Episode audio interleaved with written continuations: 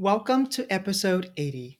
Today, author and international school educator Erin Dupree joins us to talk about how language specialists in schools that don't have a formal co teaching model can still collaborate with colleagues. Welcome to the Teaching Multilingual Learners podcast. This podcast celebrates teachers who answer the calling to serve multilingual students and their families.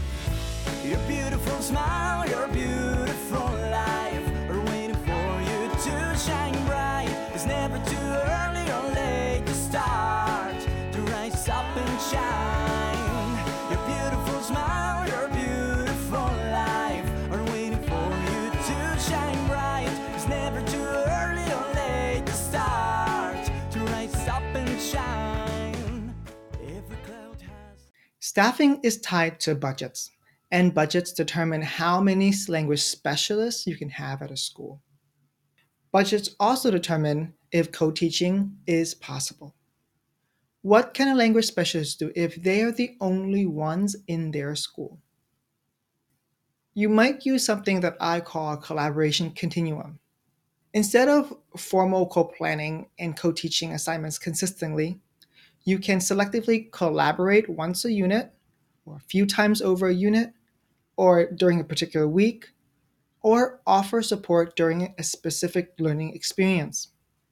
Erin Dupree's experience will demonstrate the multiple ways language specialists can engage in teacher collaboration besides co planning and co teaching. Now, on to today's podcast. With us today is uh, Erin Dupree. He works at an international in Switzerland. He is a colleague and a friend, and you're gonna no- notice the way he just presents and the way he speaks about teaching is just he has this gentle approach to him that's very centered, and I you're gonna love how he talks about uh, what he does to collaborate, even if there's no formal structures for collaboration like schedules. So I know that uh, this is one part of a series of on co- t- teacher collaboration where we talk about co-planning, co-teaching, co-assessing, co-reflecting, and all the all the topics related to any topic related to teacher collaboration. And I know that a lot of listeners don't actually have a formal structure for collaboration that's not in your schedule, but yet they can still collaborate. And I asked Erin to come on and uh, to the podcast to talk about that. So before we start, Erin, can you talk about your experience or give us your teaching context so people know uh, your your ton context? Sure. Yeah. Thanks for having me, Tan. It's great to uh, to talk with you, and I've always enjoyed re- reading your blog for the last three years or so, and um, and seeing you in London at the ECIS MLI conference, as well as taking your scaffolding learning course. So yeah, um, my role is I am a English language teacher. Um, at our school, we call it English language acquisition. At other schools, you might call it EAL or ESL. So I'm uh, an English B teacher for the IB diploma program. Mm. Um, and I'm also our department head, department chair. So I coordinate um, professional learning, professional development for staff regarding uh, language acquisition. I teach classes. Um, I support our um, home language initiatives, which are a bit limited because the school I teach at is a small boarding school in the Swiss Alps in the French uh, region, French-speaking region of Switzerland. I've been here for 17 years. Um, I came here when I was in my mid 20s, and I've, and I've stayed ever since and had my family here. Um, it's home. And, wow. and, yeah, it's our home. And uh, so, yeah, my job is to help with uh, create, you know, the sort of curricular infrastructure to support English language learners at our school. Um, we have kids from 50 countries. About 80% of the students in our small boarding school speak another language at home. I also um, teach classes myself. I've written a, an IB English B course companion with published by Hodder that came out last year. Yes, I am an author. I'm, I'm looking forward to seeing those royalties. I haven't seen them yet, but um, the yeah. royalties will come in through the tweets or the emails that people say, "Thank you for helping me understand this," because I'm going to get that book now.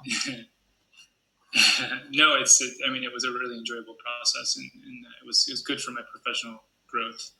Um, and then I work with teachers too. And I, I run um, a, program called Teaching ESL Students in Mainstream Classrooms, yes. which maybe you've heard of. Tan. Yes. Um, I run that as a professional learning program for for second year teachers at the school, um, and I kind of diverge from the curriculum a bit, but I uh, but I use it as sort of the spine of the course to to facilitate um, discussions around language acquisition, language learners, and um, and yeah. Anyway, I love my job. I love teaching, and I love the place where I live. And I'm honored to have you on. Can you talk about? Um, so you don't have a formal collaboration program at your school.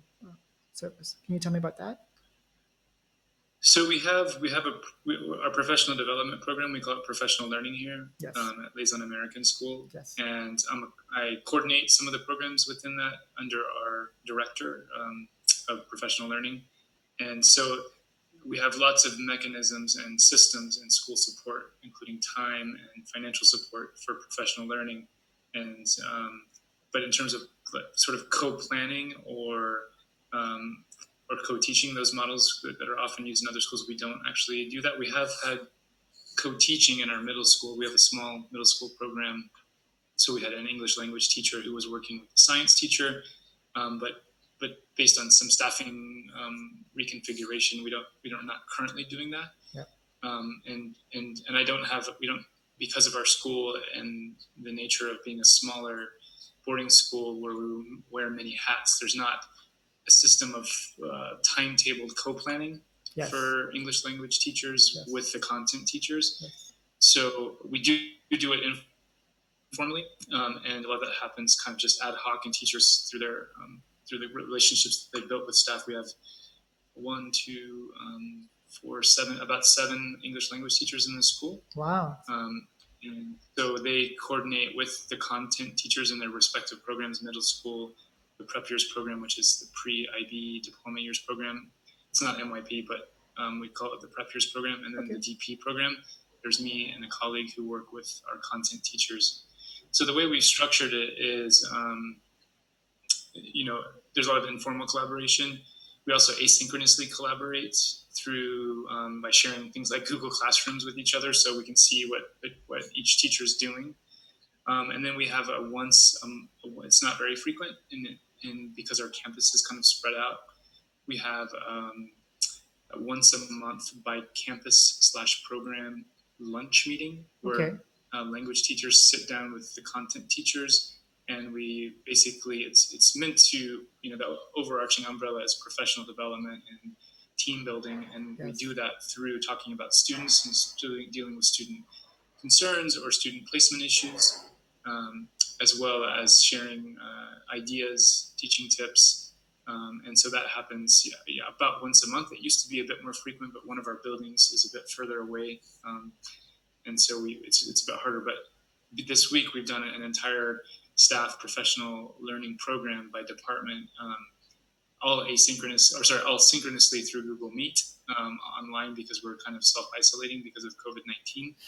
and so that's given me some ideas on how we can actually work together a bit more closely Yes. um, and and uh, build, you know, use technology, leverage technology to be a bit more Right. uh, in touch because it's, it's, it's natural to want to be face to face. yes. Um, in some ways, though, being online, it kind of forces you to be a bit more methodical and efficient Yes. and, and mindful and, and, and um, you know, in, in your planning. So I've, I've, I've come around to that.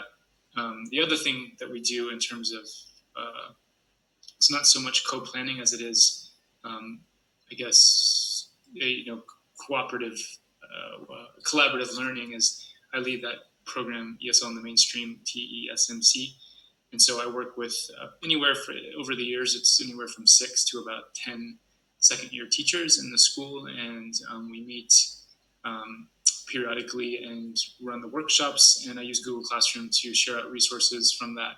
And so that, that's a nice way to build collaboration, um, to talk a little bit about second language acquisition and, and you know theories associated with that, as well as practical classroom ideas that teachers can carry out. And so, and then um, my role as department head too is I also visit classes.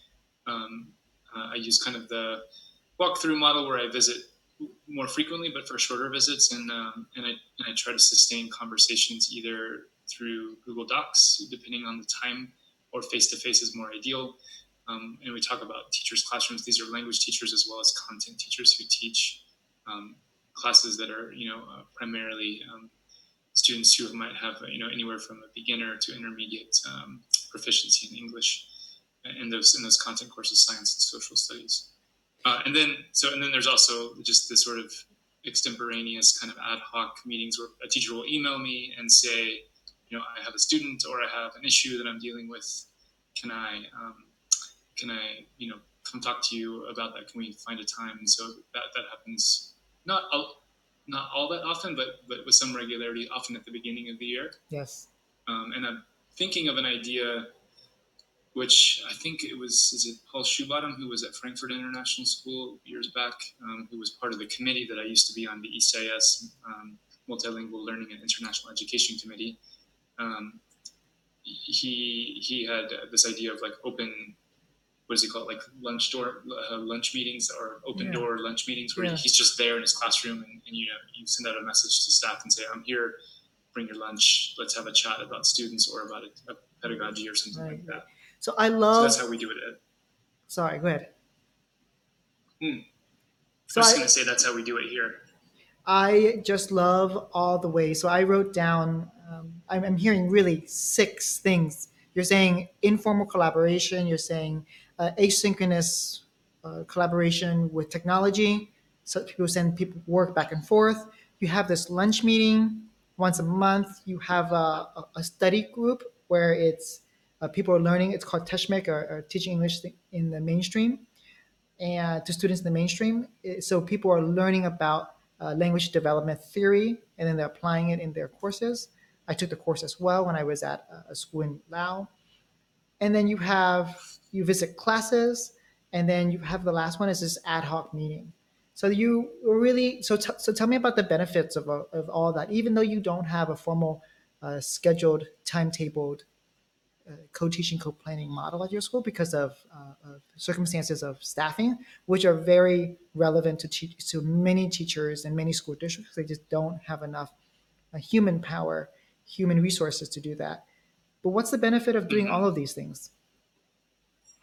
I think the first thing is just building rapport and collegiality because if you like with our students in our classroom, you, you can be the most effective teacher in terms of pedagogical delivery, but you have to have that emotional, effective component, you know, down and in, in the forefront of your mind whenever you're interacting with colleagues. So just having some contact with colleagues lays the groundwork and paves the way for collaboration and being open to just discussion and, and talking about about students. So I think that's a, a critical piece. Um, just building that social capital that you have as an institution within a school.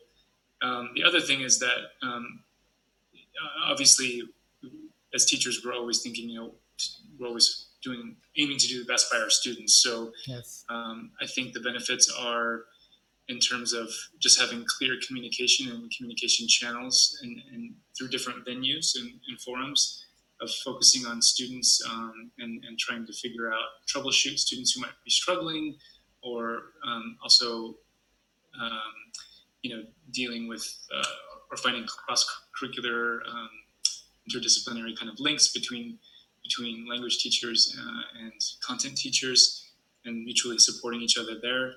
And then um, and then probably another thing too is it's just um, sharing of ideas. You know i think i always because i'm the professional learning coordinator for, for our school um, and i run another program that's that's all about teacher observation and for first year teachers it's um, teachers uh, form small kind of a plc uh, and they choose a focus topic under guidance from their department head, and then they explore that that focus topic through reading an article together, co- uh, observing each other, um, bringing in third parties like more veteran teachers to observe and, and to be observed, videoing themselves, and then sharing that. I think that that that um, underscores this philosophical consideration that I personally buy into, that I think our school buys into, that I think many educators buy into, which is that um, collaboration is an, is an incredibly important um, way to grow as a teacher. So you learn so much.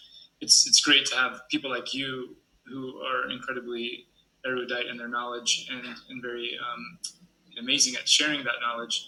But you can gain as much, if not more, from the people who are teaching right next to you. Yes. Both in often in what you should do, but also sometimes what you shouldn't do. Um, and so that, that collaboration is really yes. critical. Yes. And then the other part of it um, for professional growth and, and, getting together and meeting either um, in a more planned way or a more spontaneous way is that it promotes reflection too. So just like the same way we want our students to learn, yes. um, it's, it's the same kind of idea. It's the right. process of learning, right? So we, we often learn better when we're interacting with others because learning is a social process. Um, so that collaborative piece, and then we're and also building in a space to reflect, and often reflecting either by ourselves but also with colleagues can be a, a great um, springboard for for for growth as a teacher. Um, and as we know, like teaching is of course a science, but it's also an art. And more experience, um, the more experience you have, the better you become. But it also you need to exploit the resources you have immediately around you, and those are usually your colleagues. And often, um, and they can be the best springboard that you have. Uh, sorry, um, uh, what's the expression? They can be a mirror for yes. for you in terms of reflecting yes. on your learning. Oh. So that's kind of the, the basis of our collaboration as the English language acquisition department at, at our school.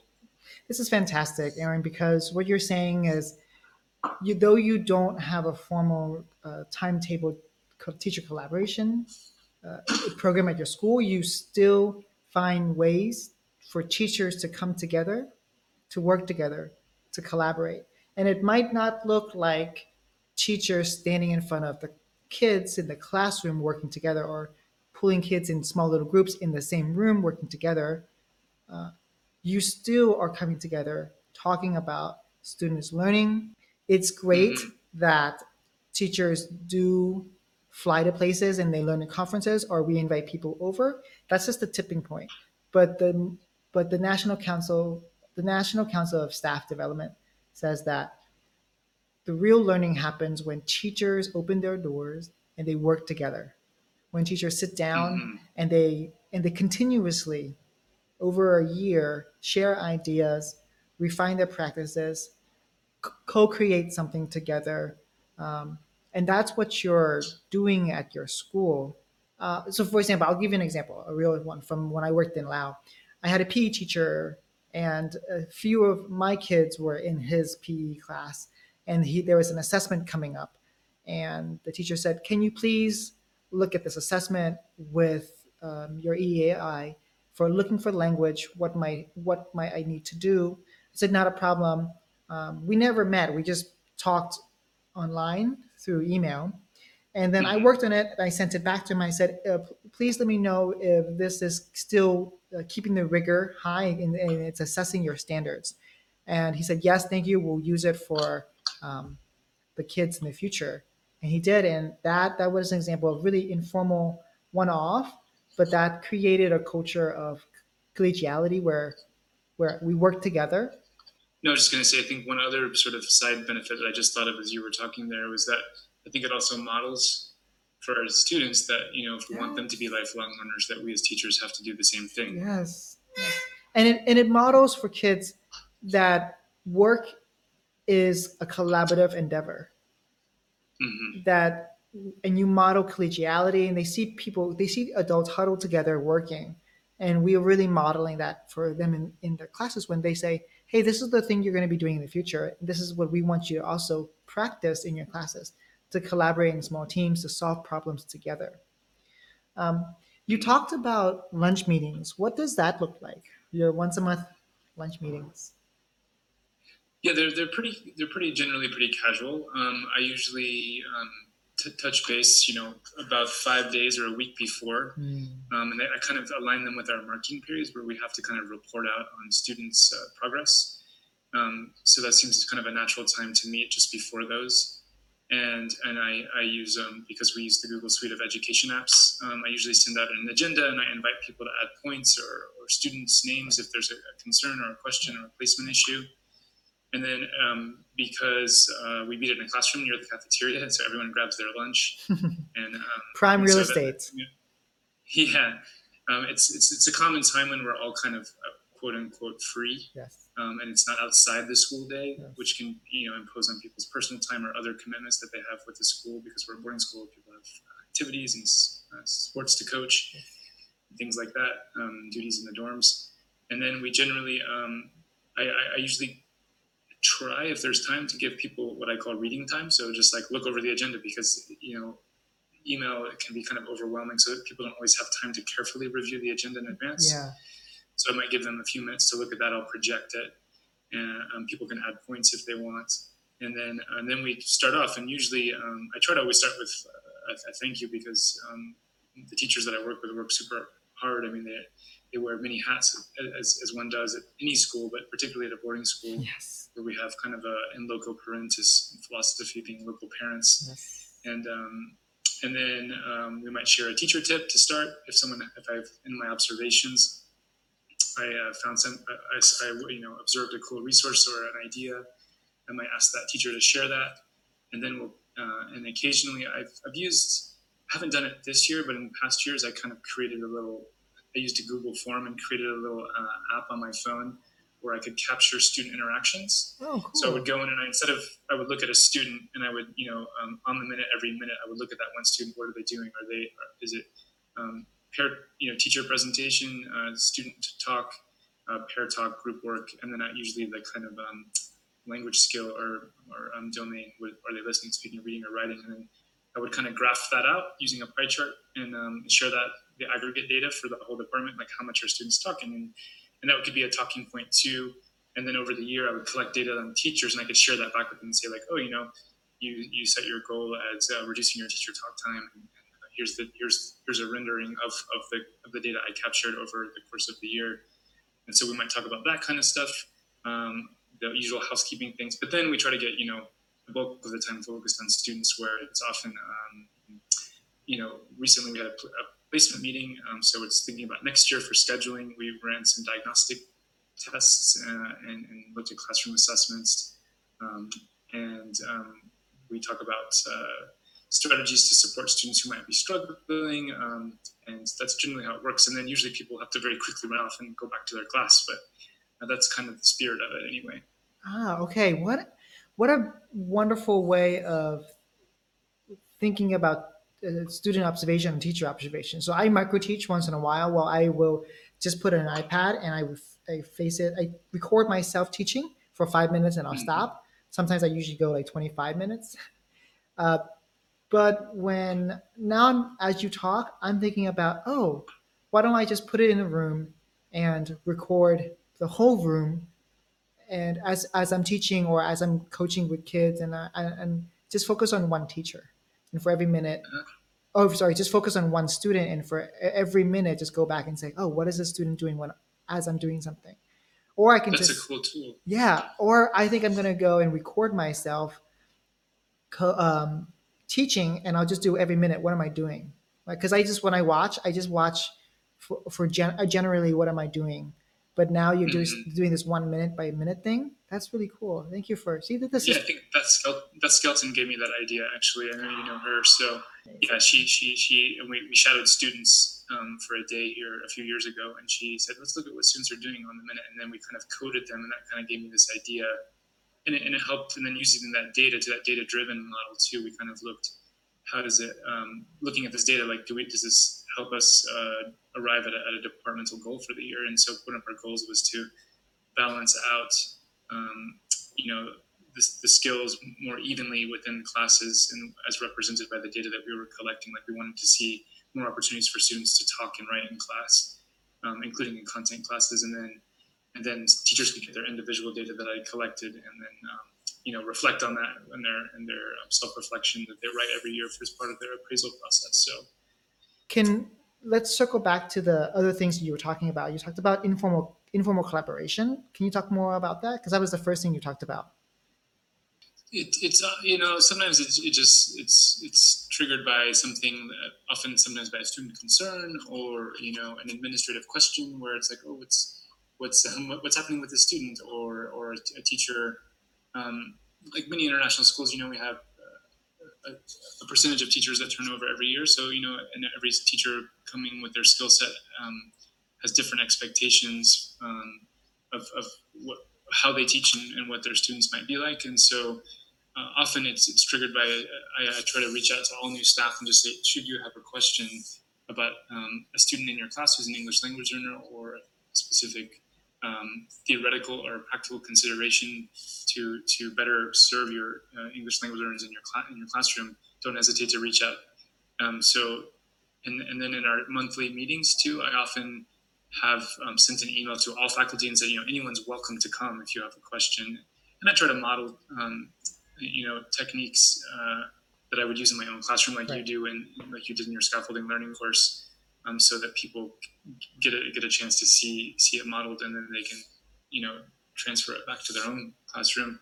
So often it, it, it comes from um, from the teachers themselves, and and or or if there's a perceived issue with a student who might not be who might be struggling academically, or um, th- those kinds of things, uh, or just you know we're in the we run past each other by the copy machine in the faculty room, and it's like, oh yeah, I, I had a question for you about that, and um, and so, yeah. And when I talk about teacher collaboration, I usually talk about uh, co-teaching, co-planning. And I always tell teachers that we are 50% of the relationship, but we have to walk through 100% of the open doors. Even if it's a crack, mm-hmm. we have to open it. And I, and you, when you were talking about informal collaboration, you were saying, oh yeah, I once a month I send out an email or I just make a point to say, please, whenever you want, please come ask me please let's collaborate together. And so you make it you make collaboration as a culture of invitation you that's an invitation. You always are trying to invite people to to work together. So you don't just wait for them to come to you. You, you don't just say okay this is my job. I have to teach kids. I'm going to hear. You say as part of my job i would love to work with you and support you and um, if there's an assessment or if you want to look at something in particular, please come. Like my doors, are, my, my door is always open. I'm here to to collaborate with you. And so that's how you create a culture of collaboration by consistently welcoming, being inviting, um, and and opening the like rolling out the carpet for them to say, yes, I'm here for you. I'm here to work with you. Yeah, you really. I think you highlighted that in your workshop in London last February um, about how to how to collaborate. That was a really nice workshop and underscored for me some of the, the principles of it. You you know you you have to be uh, you have to reach out and be open, but you can't impose yourself on someone. Yes. Um, yes. And, and if you do, it doesn't work anyway, right? Because right. it's like, well, this person's just telling me what to do, and right. and that's that's it's right. it's it's the psychology of, of, of working with others and, and um, being a leader, a teacher leader in a school too, right? Is you you you you model what you want right. teachers to do, and you um, right. and you and you you have a an open um, a spirit of openness and right. invitation. And I would recommend that one of the best ways to have an open spirit, like you just talked about, is not coming to the meeting unless they ask you. Not coming to the meeting with a full plan of saying, "Here, do this." It's best to build on what teachers are bringing to you instead of completely giving them something new. So instead right. of working in your little office and saying, "Oh, here, I created this for you. Here's your answer." It really, when we work together, yeah. it really empowers teachers. Maybe your website, your website should be called "Empowering ELLs and Empowering Teachers." oh yes, I appreciate that. That's very kind. I and that's what I. My prayer is always, uh, may this, may my work serve kids I, I will never meet and then also say and teachers I will never meet. So that's the that's the spirit behind that. You talked about teacher. Uh, you talked about uh, tech and asynchronous collaboration. How do you do that? So one thing that um, I mean, we use the Google Suite of Education apps, um, and and so one just really simple way to do that is uh, I encourage teachers um, to share their Google Classrooms with their, their colleagues, so content teachers sharing with um, uh, the, the language teacher uh, teachers and language teachers sharing their Google Classrooms with the content teachers, right. and then I ask them all to share them with me. Um, and so that way, it, it's just a way to kind of it's, it's, it's a bit passive, but it also you know you, you when someone updates their Google Classroom, you get a notification. You kind of see, oh yeah, that's what they're doing in that classroom, and they use this tool, and like maybe I should check that out. And and um, and they're doing this content, and um, oh yeah, I'm, I'm, I'm doing this skill and they're doing the same skill. So it just promotes that, that, um, you know, in our busy schedules, it just promotes an, another, I guess, level, level or layer of, of collaboration, even if it's asynchronous. And I think that can work. There's other ways to do it too. I mean, um, we, uh, you know, we, um, encourage teachers in the first year, particularly, to, to take videos and share videos of, of their own teaching with a small group of teachers and kind of the PLC model. Yeah. It's not exactly it's, it's asynchronous in the sense that they're not observing each other directly. They are at moments, but in other moments they're not, and that can that can be a great um, you know springboard for discussion too. Okay. So how do you do the Google Google Classroom stuff? Someone shares you shares with you, adds you as a So- teacher.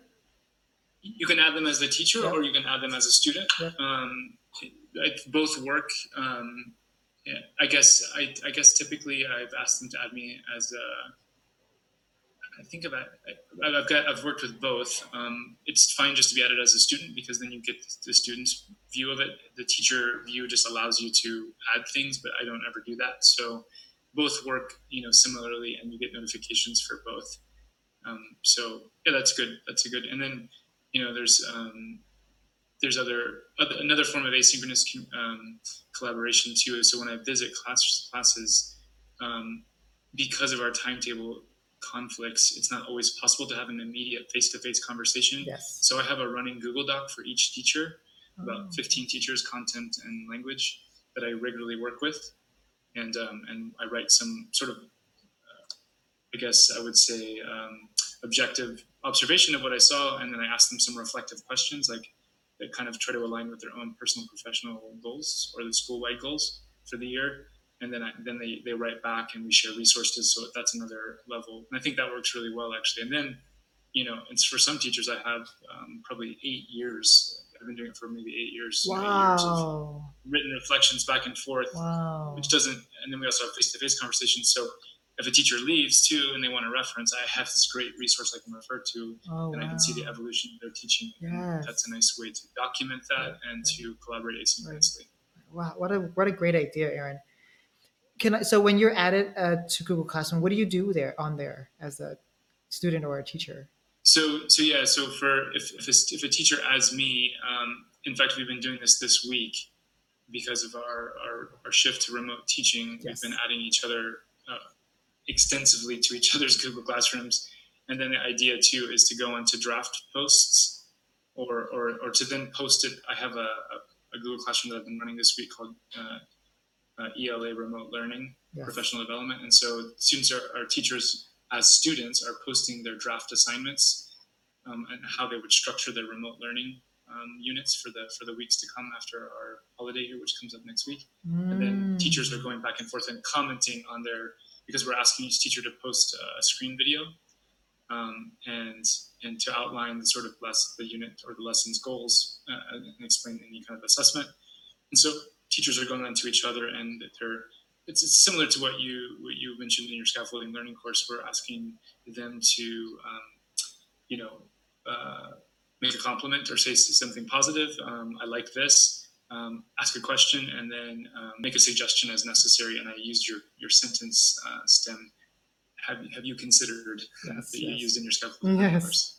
And they're so they're commenting on each other's work, and then we're having a Google Meet Yes. each day at morning and afternoon to check in because we're doing this big shift this week. Right. And so then they can f- kind of follow up on that commenting and Right. see clarification. So it's resource sharing. You're using it as a resource share. Yeah. What a great idea. Yeah, what yeah a, research sharing. Right. I, I think this is that's one of the gems of this episode, Erin. Like you're gonna share this the way you share this. I know that there are people right now listening and they're saying, you know, I could do that for my department. I can create a Google Classroom. Teachers come to the Google class as teachers or uh, as students. They share their uh, work and people get comment comments on it. So they don't have to sit together at a meeting room, but they can still get ideas and share and comment. What a Mhm. great idea, Erin. We've kind of uh, tried to apply the principle of uh, this acronym KISS, keep it simple, Yes. silly. Yes. And so it's just a simple way to, to work together. You know, it's not overly complicated and we're using it with our students. So why not use it to help each other? Yes. Keep it. What, what does Einstein say? The highest form of sophistication is simplicity. Mhm. And so, yeah, how beautiful that is. Yes. Yeah. I wanted to add, um, I'm thinking about myself. If, if I was to collaborate with teachers on Google Classroom, I've done it before, but but I was I was Okay. a co-teacher with them, so that's different. But if I wasn't a co-teacher, I'm still at it. I might go and say, "Oh, so I noticed your um, I might I might be proactive in saying I noticed that these are assignments. Or I noticed that this is the assessment that's going to be due in a week. Um, you, is there anything that you want me to work with? Any students you want me to work with in particular, or is there anything that I should I need to know about this unit? Um, so I guess it's like a preview. Like you get to see their work, or you can say, "Oh, I noticed that you're doing this topic. I found this video. Would you uh, would you like to share it with kids? It's up to you. It's always an invitation. So that's how I'm thinking about it. That's a great idea. Thanks. And then I'm thinking about another thing about um, you're so intentional about your, your your timing of the lunch meetings. You said it's about real like the report time. You you schedule that, and I'm thinking as well.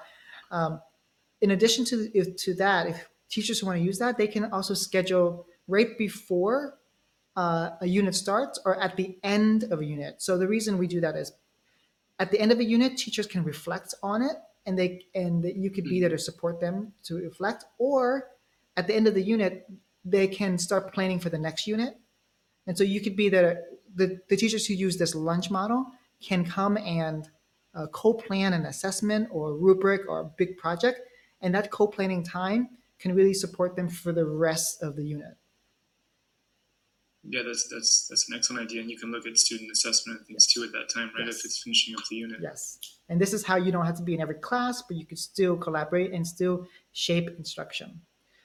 Well, Erin, I don't want to take any more of your time because I know you have to go, but I want to thank you for being so uh, clear with your ideas and so consistent. And the, the, the tangible tools that you gave, the tangible strategies you gave, I, I know that li- listeners are going to really appreciate this. Let's end with this metaphor. It's called traffic light teaching.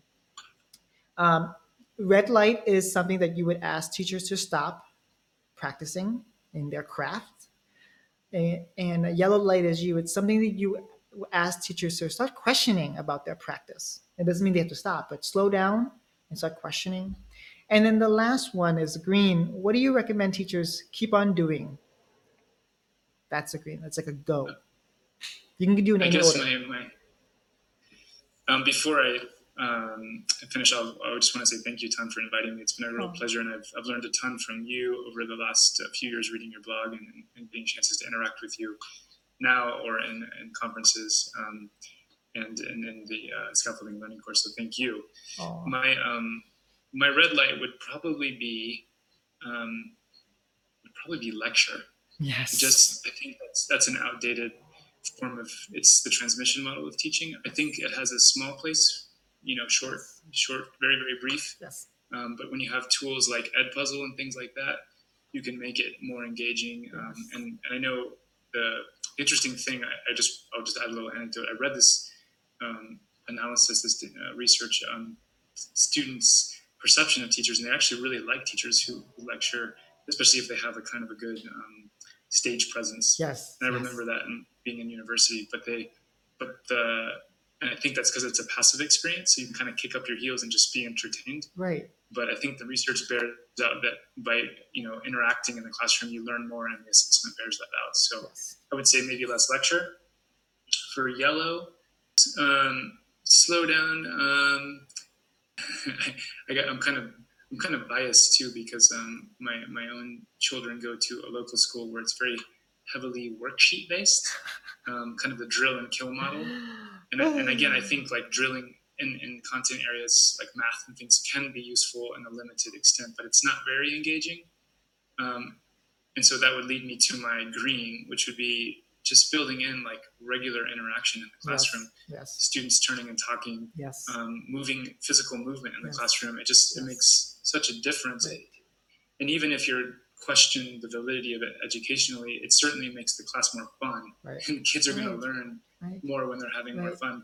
So building in opportunities for regular interaction um, specifically speaking and listening so because that's kind of a bridge to literacy that yes. in terms of using language.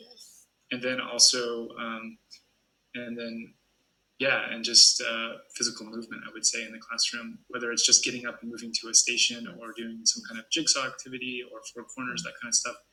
Just i, I have that it's regularly built into my classroom right. daily routines that i just think especially for language learners it's, it just it adds right. it adds more engagement my quote that when you were talking about student interaction, I always say my quote is uh, students talking all day, mostly to each other.